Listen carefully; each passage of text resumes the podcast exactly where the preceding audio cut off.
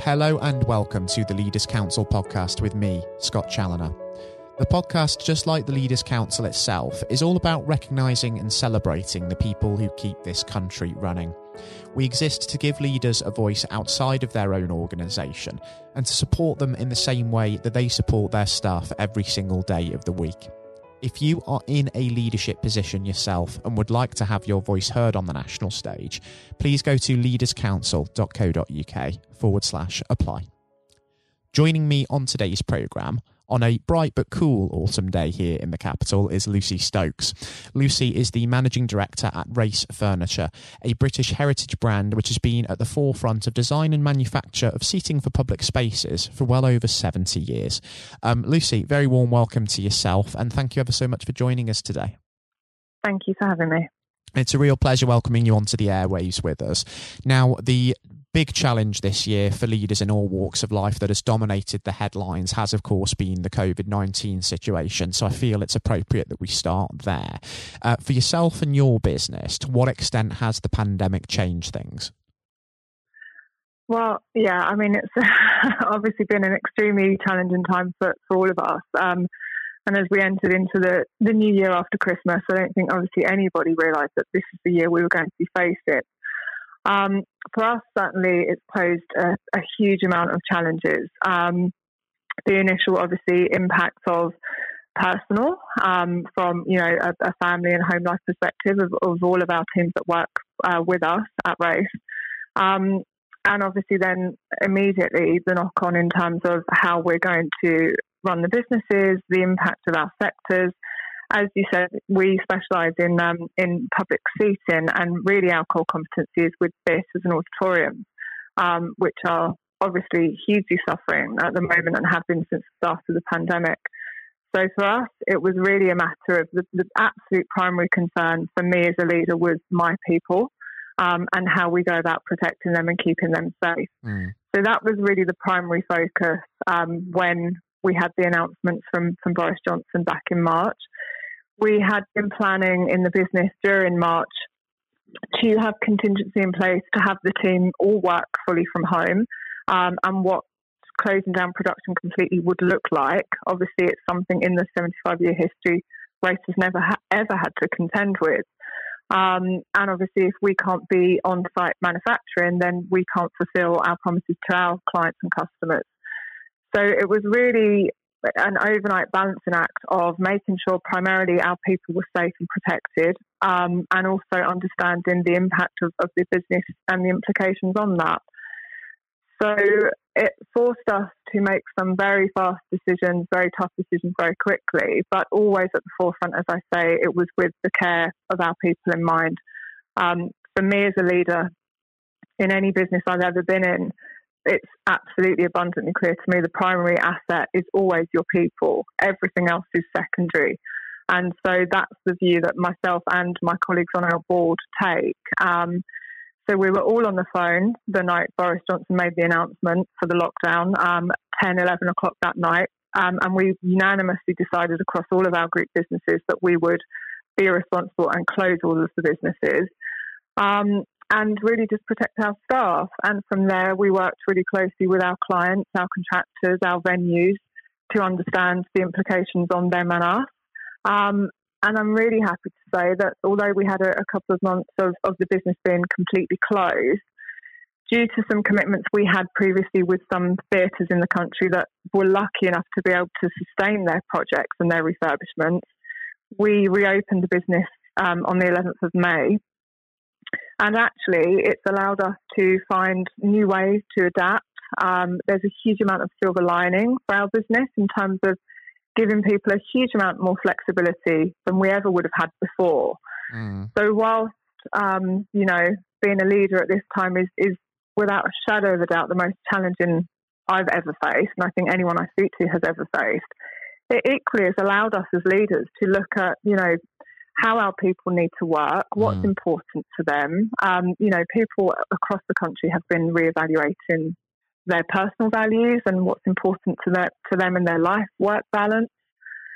So yes, it's extremely tough. It's it's you know we're still tough. Our our theatre industry is, is heartbreaking in terms of the impact, and we, you know, pride ourselves on working very closely with our venues and, and we work as a team with our clients. We're very privileged to operate as a, as a family.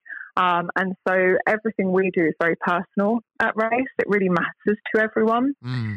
So to see the theatre sector suffering as it currently is, is really quite heartbreaking. Um, and all we can do, obviously, as a business is, is be there to, to support as and when. But speaking to you today, obviously we're now in October, um, and we still don't have an idea of when the theatres will be able to, to fully open. Um, obviously, from our perspective as a business, we specialise in in the seating, um, and our clients' primary concern always, whether it's a university auditorium or a, a boardroom or a theatre, is always about capacity. So obviously, the more seats they can get into the venue, the more revenue they can create. And so for us to be in a position where we're, you know, potentially looking at how we decrease capacity and how people can socially distance in these venues absolutely goes against everything our clients stand for. So it's um, it's a very interesting, challenging landscape. Um, but as I say, you know, a lot of silver linings and, and has allowed us with our incredible design team to really hone some skill sets around design, layout, you know, how we mm. as human beings, how we need to now live and work differently. Um, and I think for us, you know, one of my favourite quotes is the is the Darwin quote about, you know, it's not the most intelligent or the strongest, it's those most able to adapt that mm. survive. Mm. Um, and I think that's true of my business and, and every business across the globe right now. Um, and so, yes, you know, our primary is still to increase capacity or maintain capacity in our venues for our clients, but we have to now go about things very differently. Mm. And it's it's actually um, it's a pleasure to work with. You know, there's a huge appetite with the architects, consultants, contractors to push forward, um, to not let this beat anybody, and and to find a way. And I think you know that's a very British attitude um, and, and, one that we're all proud to, to have that no matter what happens, everyone carries on and finds a way. That's exactly the thing, isn't it? You have, despite of course the uh, the positives and the learnings you can take from this, it's about being able to adapt and being able to pivot to deal with the challenges that it's, um, of course, inflicting upon venues and the theatre industry, as you said there. Um, how long do you think that sort of state of being subdued for that industry is going to last for because even when we do have a working vaccine in place, God willing, fingers crossed that does happen, and the virus itself is then no longer an immediate present danger, it still could take some time for people to summon up the courage to go back out into venues with lots of people just because of the prolonged anxiety and heightened awareness that all of this is going to cause. So it still could take some time for things to recover. And that means that businesses like yours are going to have to keep adapting and keep thinking of new ways to generate income streams, perhaps for quite some time. Yeah, absolutely, Scott. And that, that's that's exactly where we are. Um, I mean, you can imagine we've you know we've gone through a, a huge amount of um, strategy and, and focus and looking at how we adapt the business almost on a on a weekly basis um, since kind of March, April. Um, looked at other markets, looked at what was viable. But I think what was really apparent that, you know, our core competency is the seating and the design and, and the venues, and that's very much where we want to remain. We just need to find a different way. It's um, it's very difficult at the moment with this landscape for us to to really have a hugely long term view. Just purely as an example, so we had a number of um, theatre projects at the start of, of lockdown um, that, you know, one of the main drivers that they generally have huge renovations is because they've got new shows being committed, and a lot of which come over from Broadway over to the West End. Um, and there's mm-hmm. a huge amount of finance and commitment um, in these productions. And obviously, what we've seen the last six months is those productions be pushed back and pushed back and pushed back. And last month, the majority of them were pushed into 2021. So at that point, it became quite apparent to me that actually, I think you're right in terms of you've got the the imminent threat of COVID at the moment, and the theatres simply cannot open um, to the social distancing rules because you know the majority of theatres have to have at least 80 90% capacity to break even. So for them to open at 20, 25% capacity, it's just not viable. which is why you're seeing a lot of the theatres remain closed. Um, so we have that lag in terms of them being able to be at capacity. And likewise, as you rightly said, interestingly, the the most frequent visitors apparently to the to the theatres, that you know the demographic that that really are the patrons are the older generation, and obviously that generation are in the at risk category um, and are much more, I think, protected in terms of the shielding, etc. And so, mm. for the theatres to overcome that and make sure that people feel safe to come back and enjoy life pre-COVID, uh, it's very difficult to say. But I honestly, I honestly don't think that we're going to see any normal levels until probably the end of 2021. Um, in which case, as human beings, we need to find ways to adapt. You know, lots of theatres are finding ways to adapt in terms of online productions or outdoor productions where possible. Mm. Um, and for us as a business, we are lucky in that we specialise not just in theatres but also in um, lecture halls, university auditoriums, um, and corporate auditoriums. Mm. And obviously, that side of, of the business is um, is less affected. It absolutely is still affected, but less so. So the mm. universities, we've definitely seen a pullback in terms of new projects happening um, because obviously at the moment the universities are in a very similar situation to the theatres in that you know they can't have all the students in the lecture theatre. So we are focusing very heavily on we've got some very bespoke solutions that allow the, the universities to have a, almost a modular approach to their seating, which can absolutely afford them to have less capacity in the rooms. Um, so our design team are working really hard on that at the moment, and that's what we're doing with a lot of our university clients. Um, we're also giving a lot of master classes in terms of design and space planning and layout. We have a, a huge amount of expertise in the business um, that, on a daily basis, doesn't usually we don't push to the forefront because we're so busy with projects. But it's actually allowing us now to really educate a lot of the architects and, and main contractors um, so again, that's another silver lining for us. Um, and then with the private clients, um, the more corporate side of the business, where they have you know boardrooms, auditoriums, etc. At, at, the moment, Touchwood seems to be fairly sustained. Um, there is definitely an appetite from that sector to absolutely continue on to carry on with their investments, and obviously they're looking well beyond the imminent COVID impacts, they are looking at, you know, well, in a year's time, 18 months' time, we still need to have people in our in our buildings. We still need our staff to be in an auditorium to listen to, to launches, etc. Um, and so that side is is fairly sustained at the moment, and that's really where we're focusing.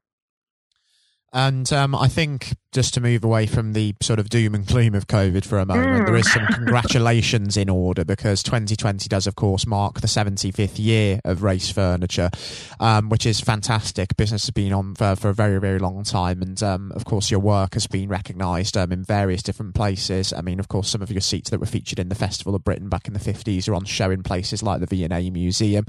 Um, so the business has achieved quite a lot. But with regards to the uh, the immediate future, and I know we don't have a crystal ball to sort of look too far ahead, because what we have seen is that with the need for businesses to be in this cycle of adapting constantly because of changing guidelines, changing circumstances, we can only really plan for days and weeks as opposed to months and years now.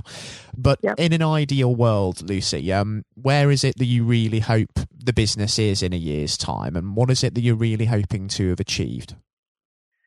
Um, well, I mean, one of my main drivers in joining Race um, after meeting the incredible team that, that we're privileged enough to have at Race was really, I was very clear early on that my, my role is to protect that legacy of the last 75 years. Um, mm. and as you say, you know, from Festival of Britain right up to the Royal Opera House, we are very privileged in, in the projects we get to, to work on. So I was very clear I need to protect this legacy and, you know, I need to leave the business in an enhanced way. So that's my role is to make sure that my people and, and the business are left in a better position than when I joined. Um, and so for me, yes, it's very difficult to predict the next 12 months. It's very difficult to predict the next week at the, at the moment, to be honest. But we do have clearly a long term view and a long term strategy that we are sticking to. And my hope would be that we are the other side of COVID in terms of from a humanitarian perspective. Um, everyone has a bit more free movement, but that our legacy is from this that we have worked closely with our clients and venues and the general public that use all of these spaces because that's ultimately what we're doing it for. Our legacy, really, I would like in 12 months is to have worked really closely to find new solutions of how we're going to live and move and use these venues and enjoy them going forward. So it gives us an opportunity to come together as industries and as people to look at okay, so the game has changed slightly, so we need to adapt. So, what can we leave behind? What's going to be different? For me, I'm incredibly proud of my team. I honestly cannot tell you the level of resilience and commitment and determination that I've seen from every team member at Race is utterly overwhelming. And so I am really clear that with the people that we have at Race um, and with the attitude and, and commitment they have, we absolutely can make a change for the better for all of our theatres in the UK and for our university halls, for our students, and for everyone that uses a public space. So I would like us to come out of this side ever stronger, clearly, um, but with a much closer partnership and understanding of what we need as human beings and therefore our legacy will be to to leave these venues um, in a enhanced state. So I think you know everything is about evolution. Mm. You know Henry Ford when he created the car, you know people said, well, you know, did you ask for feedback? He said, well, no. If you ask people, they would have said they want a faster horse. They wouldn't have known that they need a car. And I think we have an opportunity as leaders to look at all of our industries the same way. So we need to take the lead in terms of okay, COVID has given us a huge curveball, but actually, this is an opportunity for us all to come together to use our skill sets to to create even better environments for us all going forward. You're exactly right. And I absolutely love the positivity, Lucy. It's absolutely infectious. And I think we all need a good dose of that over the, uh, the next few weeks and months going forward to get us all through this because you're absolutely right. It is the role of leaders to take on some responsibility, be beacons of hope and inspiration, and channel that entrepreneurial spirit to not only find solutions, but also seize upon the opportunities that will be there as a result of all of this, because out of every crisis does come opportunity. And, you Absolutely. know, I actually think just given how inspiring it's been having you join us on the, uh, the program today, I think it would actually be wonderful to catch up at some point in the next 12 months and have you back on the show just to see how things are coming along um, and what's happening behind the scenes at Race by then would be an absolute pleasure. I would love to. It would be a pleasure for me as well, Lucy. I've thoroughly enjoyed your company on the air today. And to be honest, it's a shame we don't have more time on the programme. Otherwise, we could discuss this long into the afternoon, I'm sure. Um, but I really do appreciate your time because it is so important in the context of what we're doing and trying to get the authentic voices of British industry out there into the national sphere. And most importantly, do take care and do stay safe with everything still going on in the meantime until we do hopefully get to speak again. Likewise. Thank you very much, Scott. We really appreciate it. It's nice to have a voice um, and on behalf of our team. So we really appreciate your time. I'd also like to reiterate that message to everybody tuning into the podcast today as well. It's important that you do stay well, look after yourselves, and be considerate of others because it makes such a difference in saving lives. It was a pleasure for me to welcome Lucy Stokes, Managing Director at Race Furniture, onto today's programme. Coming up next on the show today, we'll be joined by England's 1966 FIFA World Cup hat trick hero, Sir Geoff Hurst. Now, during his professional career, Sir Geoff scored over 200 league goals for clubs including West Ham United and Stoke City, among others. But of course, he remains most well known for that famous treble in England's 4 2 triumph over West Germany back at the old Wembley Stadium 54 long years ago. It saw England lift the Jules Rimet Cup, its first um, World Cup and only World Cup title to date. And it also made Sir Geoff the only man to this day to have scored a hat trick in a World Cup final, so still he remains a legend. Um, he'll be coming on to the programme to look back at some of the highlights of his illustrious career, including that day in 1966, discussing the importance of robust leadership throughout, and leaving a message of thanks to our wonderful NHS who have been doing everything that they can during this most trying time. That is coming up next. And now, ladies and gentlemen, without further ado, we extend a very warm welcome to a special guest in Sir Geoff Hurst, who joins us on the programme today. Um, Sir Geoff, good morning. Uh, good morning. How are you? Very good, thank you. It certainly is a uh, wonderful uh, day for it, isn't it? It is. The weather's pretty good at the moment. I hope may, may it last. Absolutely. thunderstorm. It's, uh, it's lovely. It is certainly after a storm. And um, speaking of storms, actually, I'd like to start with just a hypothetical scenario. If we imagine if we fast forward two years, Sir Geoff, let's imagine it's December 2022 and it's the World Cup final and England are there. We could be playing defending champions France, we could be playing the Germans, anybody. And England are 2 0 up in the 90th minute, so victory is all but guaranteed and Harry Kane, with a brace to his name already, is brought down in the penalty area. So he has the opportunity to make history by emulating yourself and becoming only the second ever player to score a World Cup final hat trick. Would you honestly want him to bury it, or would you prefer him to fluff his lines? I'd want him to bury it. Um, I've asked that question. I get that question asked a bit. Um, I've had a good run uh, with, with, this record, and goodness me, that's nearly 60 years, I guess, if, if uh, we're looking at 2022. No, I'd want him to bury it. A, a for him, he's a fantastic player, uh, tremendous goal scorer. And if anybody I'd like to um, repeat what I achieved, uh, it would be someone like Harry, who was a f- fantastic professional with, with Spurs in England. So, absolutely. And I want England to do well. I mean, I I'm want England to be successful. I'm an England supporter, I'm a football supporter and I just I really want the country to do well in in anything in, in all sports, and particularly in my sport. So I want wanting to bury it, and I'll be absolutely. I will be as delighted as anybody in the, in the country um, if if he can achieve that. But, but more importantly, that England England have achieved what we achieved all those years ago, and it's important that the team uh, do it as opposed to Harry doing it individually. Mm. And that's how I felt about my uh, my achievements about the team being successful. Whether I got two or three, in one sense, is, is uh, I wouldn't say immaterial, but it's about the team winning. It's all about the team. Mm. Exactly. Consideration of the wider team is a cornerstone of leadership, which is, of course, what the Leaders' Council is all about, recognising that and promoting that for the future. But if we sort of flash back 54 years to that moment in 1966 when you were bearing down on goal, I understand that a lot of people always ask you the question about whether you actually knew there were people on the pitch at the time, and there's quite a bit of a joke about that. But there's something else that I'm actually interested in. I understand we all know what happened. The ball nestled in the top corner. England won 4 2 and lifted the World Cup. But you've often described that as being a mishit finish sometimes before, haven't you? Yes, I think people. Um, I, have I, I, I recall exactly what's amazing. I can recall exactly what I was thinking um, at that moment, obviously a crucial moment in, in the game towards the end of the game.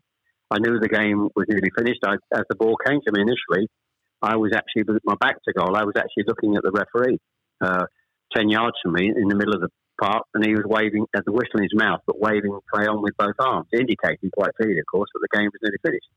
So when I got to the edge of the box, I'm I now thinking the game's nearly. Finished. I'm thinking if the game's nearly finished, I'm now going to whack this ball with everything I've got left. I'm thinking if it goes beyond beyond the sand into the corral by the time the ball boy gets it back to uh, Hans Tilkowski, the German keeper. By that time, surely the game has got to be over. But as I always jokingly say, uh, I miss hit it and it and it flew in. But I was thinking about wasting time, not so much about. Uh, but certainly, what I was going to do, which which showed, I was going to hit it as hard as I possibly could after those two hours. And it just goes to show sometimes that hit and hope, taking a punt, can sometimes be the way forward because I think it shows that in any form of leadership, be it in sport or in business, you can't go sometimes without taking risks. Absolutely, yes, absolutely, yes. I mean, I wasn't in that position with risk in a sense because the game was unfinished, but that that philosophy is right. You're just going to uh, there's an element of, of, of risks uh, of making it, but there's got to be a control on that risk, not not stupid risks in, in mm. all walks of life. An element of maybe doing something you're not too sure about, but sometimes in life you've got, you've got to have a go. You can't uh, get be successful in terms of long term leadership if you're just always sitting on the fence and not taking any chances. I don't think that's where the great leaders will get to by having that kind of philosophy. You've got to move forward. And the last time that you actually joined us on the Leaders Council podcast and spoke with my colleague Jonathan White, uh, Sir Geoff, was back in February, of course. And that was a point where we knew a little bit about COVID 19, which was looming, but that was before it really took hold in the UK and really turned our world upside down. And before that, this summer was meant to be all about the England national team once again, who were going to the European Championships. But that's in a way now been replaced by the National Health Service, and we've been supporting the health service and applauding their efforts. And we're hanging out thank you banners displaying drawings of rainbows, very much in the same vein that you'd see the George Cross adorning most households during a major tournament year. Do you feel there are parallels between the sense of national unity that we've discovered during this time and the spirit of 1966? Oh, absolutely. Particularly the, the recognition of the NHS with what they're doing. And I think it was a great idea during that period where they asked everybody to stand outside their houses and clap and congratulate the NHS for what, what they were going through. And I think it's it's been criticism in the past, of course, the NHS on how it's run, whether there's enough enough funding for it, and, and so on.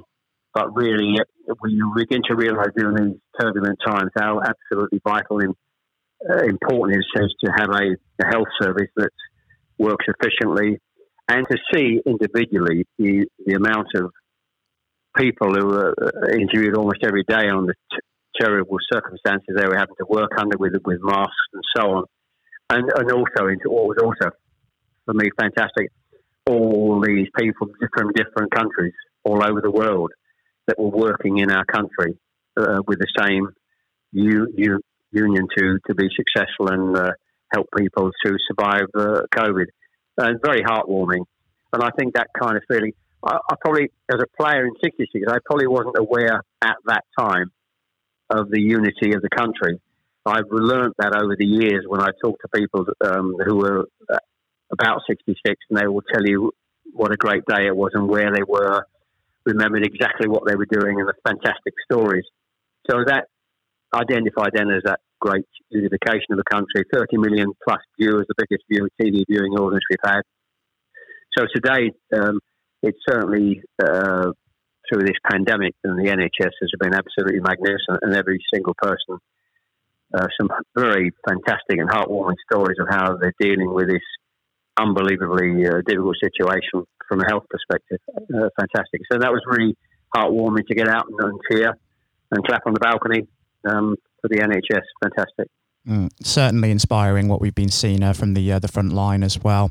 And flashing back just to 1966 again, just from a leadership point of view, um, the manager that made all of that possible and oversaw yourself and your teammates on the the road to the World Cup was, of course, Sir Alf Ramsey. What sets somebody like him or Ron Greenwood apart from other coaches? Because I understand that both men had a profound impact on you, not just as a player, but also as a person as well. Well, I think that I was very fortunate. You're talking about coincidence and the fortunate in your life to be at, at, the time when I was physically at my my best during those those, those years. Um, born earlier or later, I wouldn't have been around uh, physically enough and clever enough, uh, technically good enough to, to be a rap, to be a, a, good player. But at that time, I'm involved with arguably the greatest coach um, we've seen in this country, Harry Redknapp, who's been around a long time, would still say he is, the best coach he has worked with. And that's, just, that's 50 years of having been in the business plus. And then moving on to, to having a, at national level, a great manager. Uh, uh, and the two coincided in a sense because Ron Greenwood always always said that and felt that he, as a as a a coach of a League One club uh, or Premier League as it is today, it's it's important you prepare the and teach and coach the players to be to prepare to be playing in the best company, playing for England. And so he prepared us to be playing for England. And then Alf Ramsey knew the players to pick. Um, discipline was his big skill, making sure those players were disciplined uh, in the right formation. Uh, so the two combined, moving from one to the other, uh, how, how can you possibly be as, as fortunate um, as, as I was? It was just uh, amazing. So I think Ron was. I think there are two different aspects of football in terms of leadership. You've got a you've got a, a coach who's, a team coach who's a teacher effectively. and you've got the other kind of character who's, who's a manager who manages people. May not be quite so good technically on the coaching aspects, but by that stage, the wrong reason Greenwood passing a coach person to Alf, who then managed from a discipline point of view because you're managing people from the whole country. You're not just managing a club. You're managing people, uh, different characters, and um, all over the, country is, is slightly more demanding job in that respect. So you've got to hone that lot all over, different characters, strengths, players, into a unit to play for uh, to represent England. So Alf Ramsey was, was very good at that. His discipline was, was fantastic. So the com- combination of the two, uh, you can say I can't be as I'm so blessed to be as fortunate as I was to come across these two fantastic uh, uh, people in my life, in my in my football life. And I suppose for every Sir Alf Ramsey and Ron Greenwood um, as well that you have worked with, there are also coaches out there that one might work with that perhaps might not get the best out of players during their, um, of course, their peak.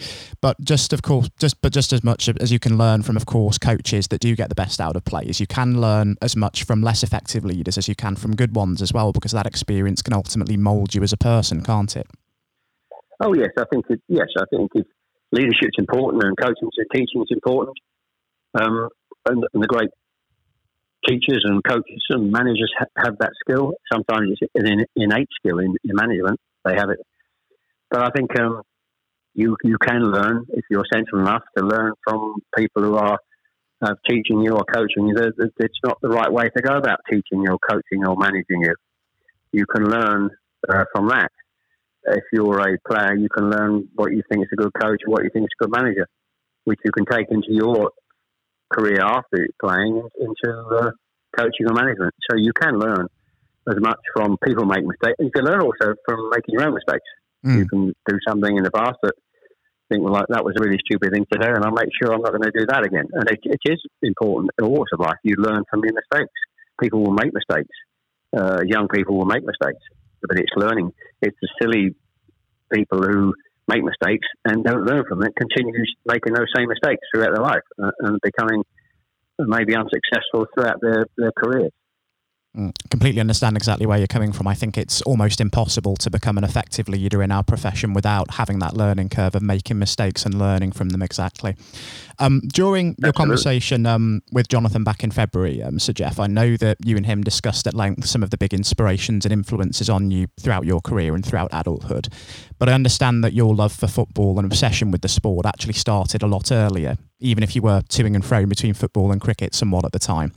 I read somewhere that during your teenage years, you were once fined one pound for disturbing the peace after consistently kicking a football into a neighbour's garden. Is that true? Not many people know that, as the saying goes. Yeah, that's absolutely true. We in in those uh, medieval days, you there were you weren't football pitches or place very rarely where you could play. You um, in our road in Greenways, it was called in Chelmsford. We that three or four lads lived quite, quite close it. It's a cul-de-sac. It's not a big long road um, with a round with a circle at the bottom. So there wasn't a great deal of traffic anyway. A because it was a a cul-de-sac, and B because there weren't as many cars. No, we as many cars in those days. So uh, we played acro- across the across the road, um, and used to have to learn to chip the ball above the pavement to hit the uh, the goal at the back. The goal was about a, a two foot wide semicircular where the tree where a tree was planted. That was the goal, and so as three of us play football. But amongst those houses where we lived and played, there was a, a family and a, a, boy that didn't play football. Um, I think he he was interested in uh, flying, you know, and making balsa wood gliders. And uh, nice guy, but just didn't didn't play football. And on this particular garden, uh, of course, occasionally the ball finished up there. And crazily enough, they um, took us to court, and uh, we actually got fined. This is absolutely true. We got fined a pound for kicking the ball in the neighbour's garden astounding when you think about it, isn't it? Mm. And when you there's nowhere else to play apart from the street, and uh, we were actually, but that that happens. That happens. You'll you'll hear stories. We see stories of neighbours falling out over different things. You see those those stories every day. But that was certainly a true story. Absolutely, absolutely true. And during that time, um, who was it during childhood that you really looked up to that you thought was an inspiration to you and made you really think that going into professional sport was going to be the route for you? Well, my father was obviously the, the, the biggest inspiration for me because he was an ex-player. He, he played uh, lower down for Oldham Rochdale. We actually moved south from Manchester. We, we, I was born in Ashton under Lyne. We actually moved south to Chelmsford when I was pr- probably I was the eldest of three. When I was probably about seven or eight, into this particular street uh, called Greenways, and he what he did with me, I think, was uh, had a big influence. Going back to that third goal in the World Cup, in many years in the back garden, and when we moved on to a, we moved up market to a council house somewhere in Chelmsford, and he would have me in the back garden teaching me to kick with my left foot. And so I, at that time, and even today, it's uh, you don't see that many players that are uh, completely two-footed, and I was maybe not as two-footed as Bobby Charlton. Even Jack Charlton, his brother, didn't know which was his best foot. He, he was fantastic, but I was pretty, pretty um, um, two-footed. And a lot of the hat tricks I scored were one right, one left, and a header. So um, he had, he had a huge influence. I wasn't I wasn't a child, although I had a football, footballing father, I wasn't a child whose father pushed him into being a footballer. He, he um, and what happened with my, my story is a friend of my father, I know the guy's name, called Jock Redfern, unbeknownst to me, he wrote to two clubs uh, for a trial. He wrote to Arsenal and he wrote to West Ham United when I was just after school leaving age. Uh, West Ham uh, replied. They asked me to come for a trial. Um, I went for a trial with them, and uh, they saw something in me and took me on the what was called the ground staff then, uh, almost at school leaving age. And uh, so I wasn't necessarily thinking I've got to go into football. It's just that uh, that's how it, how it happened. Uh, although I enjoyed football and I was pretty reasonably good, there was no big focus on me uh, as a great schoolboy player. Nobody was scouting me or you know, writing to my parents saying, come and have a trial at this club or that club. Uh, but a friend of my father um, wrote the letter. So that's, that's how it happened. The problem I had during those early years, I enjoyed cricket as well. And I was messing about, as I, I kind of put it, between the two sports, which was hugely detrimental to me in my early, early development, either as a cricketer or either as a footballer. And it wasn't until Ron Greenwood um, miraculously tried me. I was a midfield player then, or centre half at school, um, he uh, I'm going to try you up front. He put me up front in the game, and then my, my whole football career and life changed dramatically. And I suppose as well, what might have also done it for football as opposed to cricket was that fateful match uh, for Essex over in Aigburth against Lancashire, wasn't it? Yes, a lot of people know that. Uh, one game, uh, one game, the sort of went messing about between the two. I had one first class game for Essex, uh, as you said, Aigburth in um, in Liverpool, and I think I got naught and, and naught not out. I think I mean we won the game. Funny, I, I a couple of catches, but uh, Essex actually won the game. Um, v Lancashire up up in their territory, but that was that was a real problem for me. I think I could have done with some advice maybe earlier to say make your mind up. But when you look back, when uh, even today cricket goes through till what September, whereas football starts in July, so there's a huge overlap. And I'm still playing cricket until September, missing pre-season early games for those two or three years extremely detrimental to me doing well at one or the other uh, until Ron Greenwood just put me up front and that was it. And from a standing start, I think my first season around, I think September, October, I, I played my first game up front against Liverpool. And I think I played about 23, 24 games, uh, no, 27, 28 games and scored 14 goals, like one in two from a standing start for a, mm. a midfield player. So um, quite changed dramatically. Um, that was 60, 62, 63 season, the three years before the World Cup.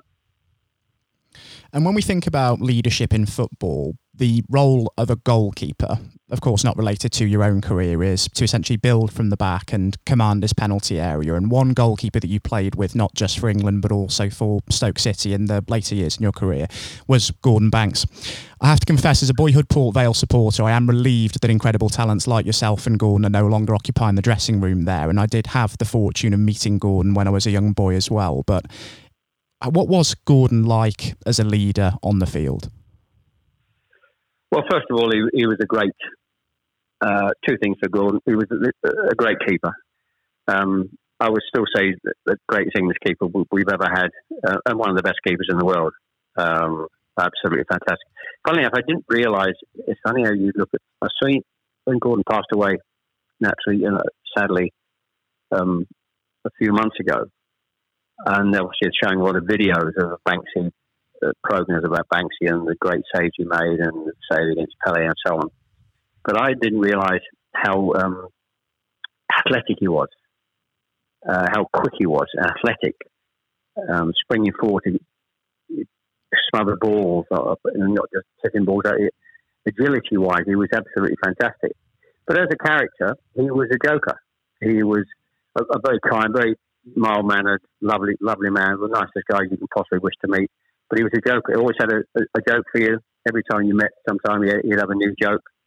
And uh, people um, talk about him and who are close to him and remembered what a what a, um, a joker he was. And they're the two things that really stick out for, for Banksy.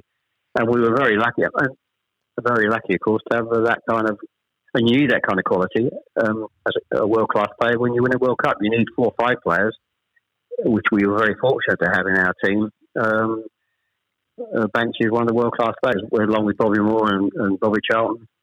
Uh, Jimmy Greaves didn't play with a world class player in, put in the squad, and Ray Wilson, our left back, I'd always argue was a world class player. So you need that kind of quality initially if you're going to be successful in winning a World Cup.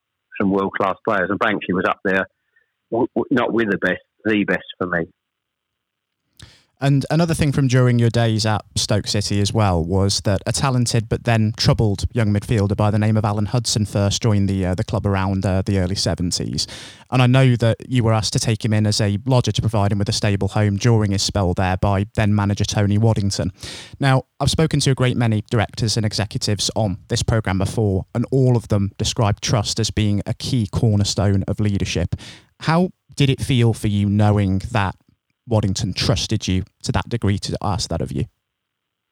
Well, I was uh, extremely flattered. It was a, huge compliment that he saw me as a, and of course, over the years, hopefully that that had, uh, come out. That's important that uh, you have those kind of qualities uh, as a player that a he saw when I was at West Ham, and b obviously acquired me to play at Stoke City. So I was I was initially first fairly surprised. I think it and certainly my wife was fairly surprised when I when I said I need her permission for for me to um, uh, allow Alan Hudson to stay with us in that, those early periods.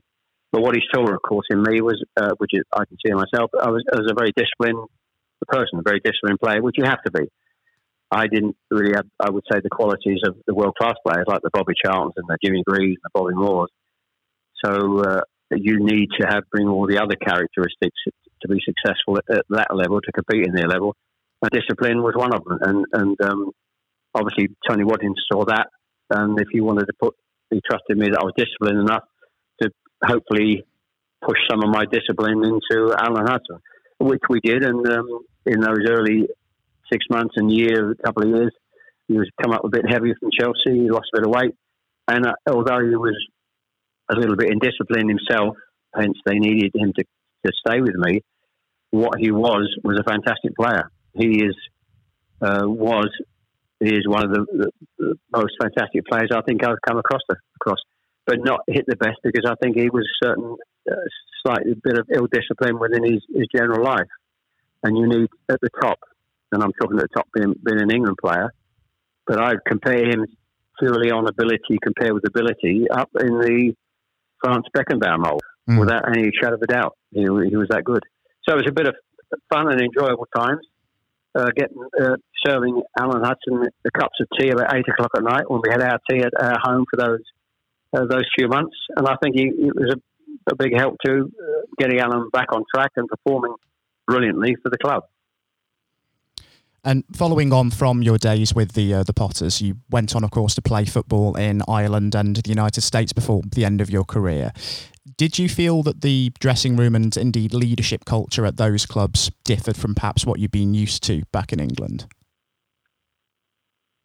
Um, well, I think Ireland was just a still spell with, with Cork Celtic, so it's hard to judge and make any comparisons. And of course, in, in America, it was the early days of, um, of football in America.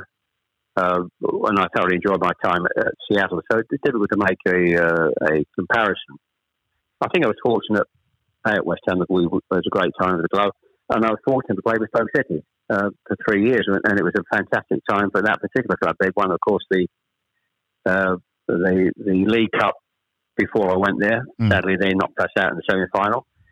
So it was a, a marvellous time for, for that particular club, and very close. We actually, I think we played Ajax in, the, in the following year in, in, Europe. I think we only lost on, on a goal over two over the two games against Ajax. So it was a great time for the club. So I'm very fortunate to have played uh, for, for, those two clubs. Only a short spell at West Brom, of course, but I think, uh, as I always jokingly say, I think I was past my uh, sell-by date then. Um, West Brom was a fantastic club, but I was I wasn't at my best, and I thought it was time to retire, which I did. And Johnny Giles was in charge then. I think uh, West West Brom actually got up that year, but I made very little contribution to that success that club had. So um, yes, it, uh, the, the, American experience was just fantastic. I never saw it as long term being over there. That was a, a, a, brilliant few months with my wife and um, uh, two daughters, and my wife, she was uh, pregnant with third daughter over there. So that was that was a good time. Completely different. Ireland was just a just a. I always joke about Ireland. I was there for about I think a month. I think it was, and I enjoyed the experience. And I earned a few quid, and I think it paid for, for the kitchen in one of my houses back in England. New, new kitchen. So it certainly went really well. I suppose in the waning days of um, your career, um, was it humbling that you realised that people were beginning to actually look up to you and be inspired by you as a legend, as in perhaps the same way that you were looking to the likes of Bobby Moore earlier on in your career? Yes, I think it's. I think the that kind of uh, whatever the word correct word is, I don't know, being looked at and, and revered, sort of comes maybe maybe longer, maybe in longer, not some sort of immediately after you finish playing, but in the long term when um, uh, and I always joke when people introduce me either to other people or introduce me on stage uh, as a legend. And, and I always jokingly say you, you only start being called a legend when you're over 70. And I think the, whatever the word is, I'm not sure adulation or recognition or whatever, it sort of happens and you think more about it, or it happens and occurs more in later years. Not not certainly. Um, I felt during the time after I finished playing or managing or playing for England during my, during my football career.